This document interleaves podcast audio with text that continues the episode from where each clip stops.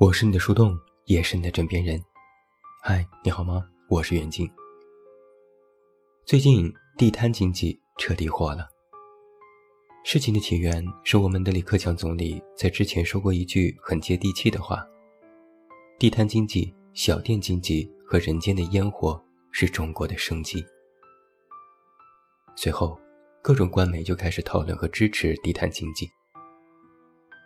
短短时间内，地摊经济成为了2020年以来最火的关键词之一。来看一组新榜发布的数据，在6月3日这一天，关键词地摊的微信搜索量环比增长了 374%。 在7日之内，有近2万个公众号发文参与过讨论。仅6月3日这一天，公号有关摆摊的原创文章就有2086篇，其中有52篇达到了10万加。微信也在这一天地摊上热搜5次，最高排名第4位。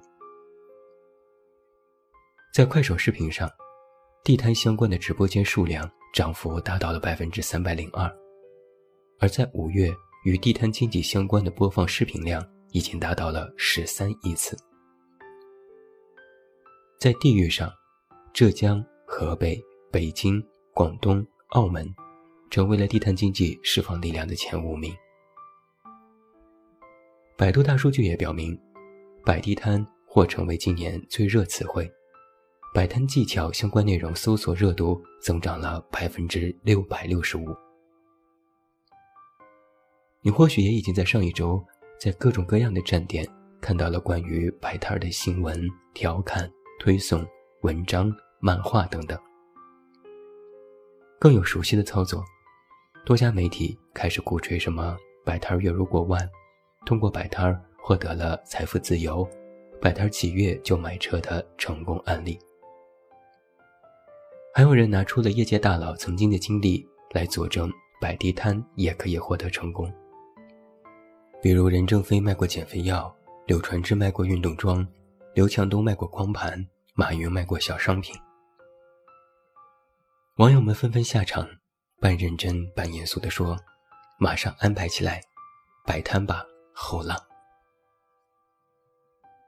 专家预测，摆地摊或成为今年最大的风口。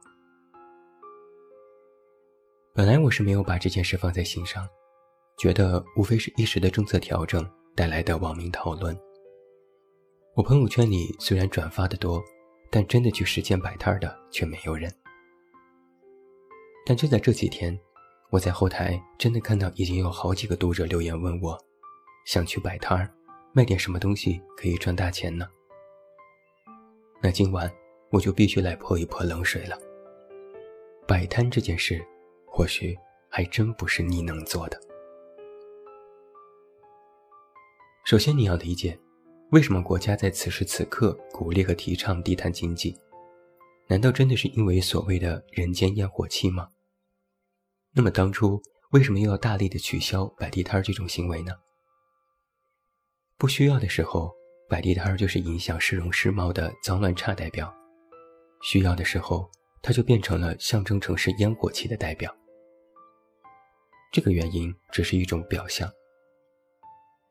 此刻允许摆地摊，是为了缓解疫情带来的经济损失，也为了缓解就业压力，这是促就业保民生的一种手段。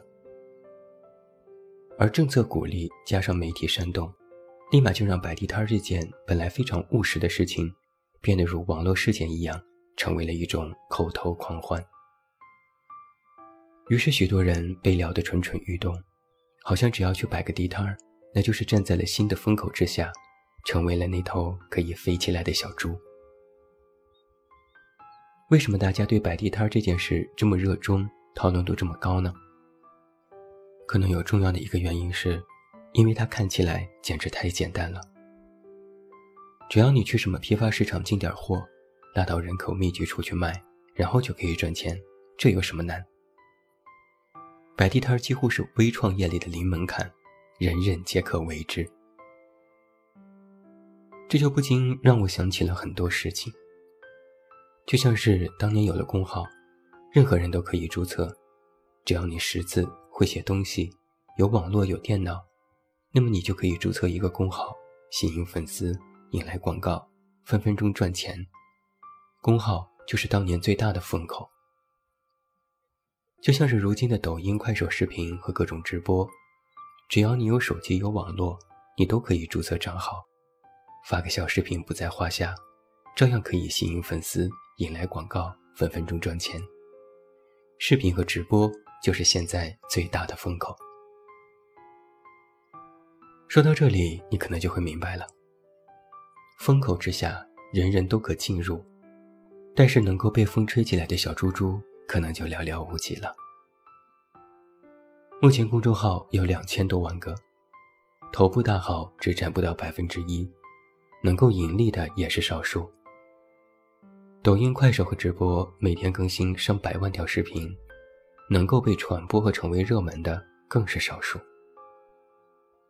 你要知道，一件看似零门槛的事情进入非常容易，但是跨进去之后才知道，原来楼梯都在门里面。既然人人都可去，那么想要出头实际上就会更难，摆地摊也更是如此。既然人人都可摆摊，那凭什么挣钱的就非得是你呢？再来跟你说个故事吧。我虽然没有摆过地摊，但我有一朋友曾经做过这件事。他直言，摆摊真的特别难。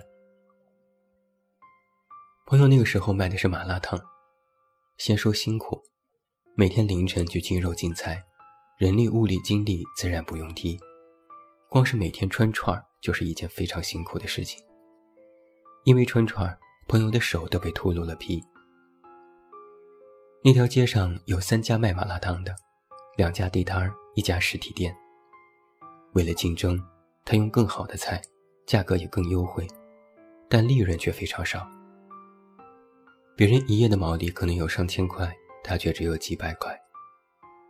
为了凸显自己的品质，他找人做宣传，花了大价钱在各种渠道上投放广告，但依然收效甚微。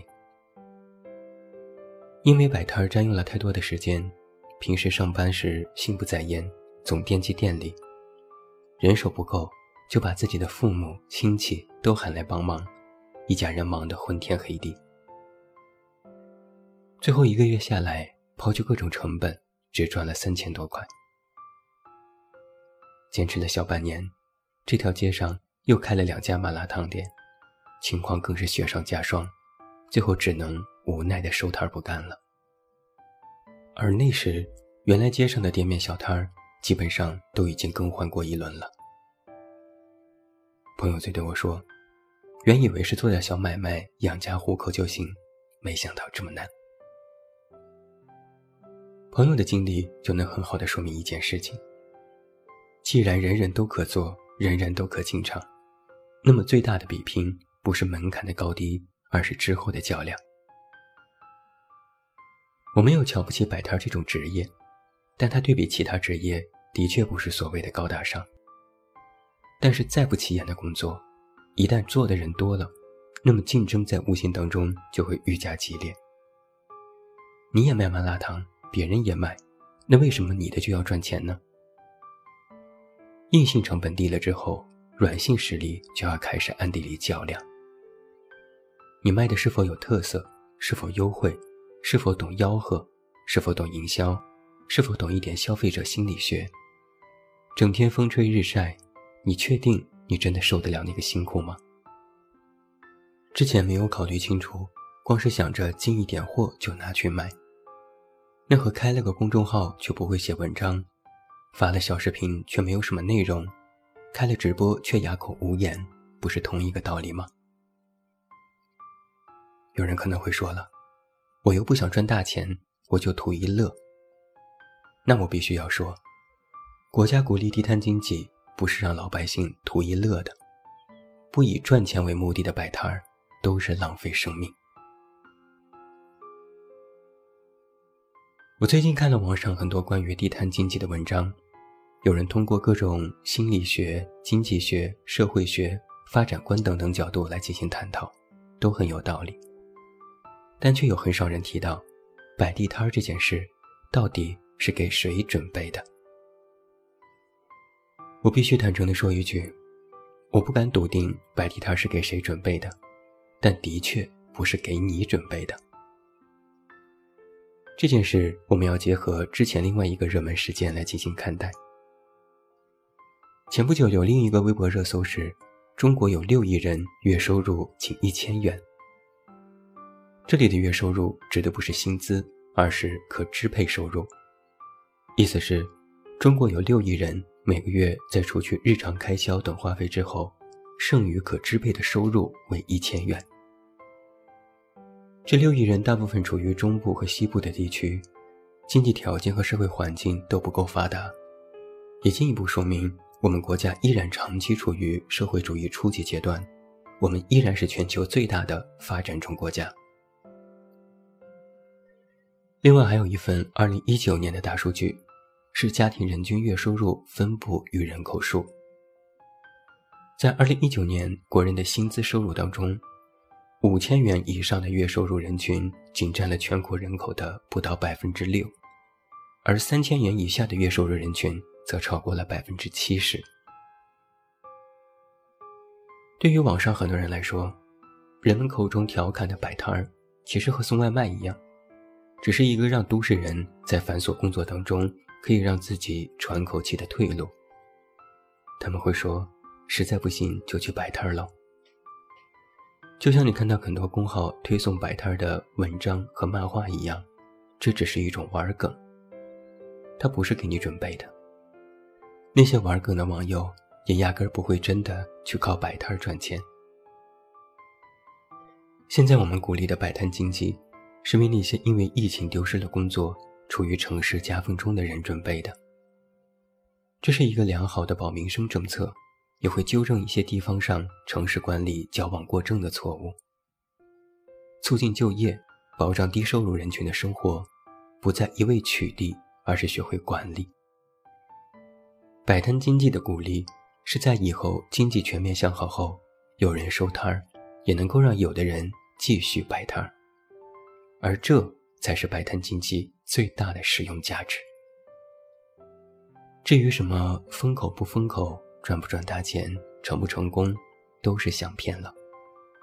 抱着这种想法的人就别凑这个热闹了，肯定会失望的。那既然我泼冷水，那我们普通人在这个时间点该做些什么呢？其实在之前我已经支过招了，你可以去听那期节目，攒钱才是今年乃至一生最大的真理。我是你的树洞，也是你的枕边人。关注公众微信远近，找到我。我是远近，晚安。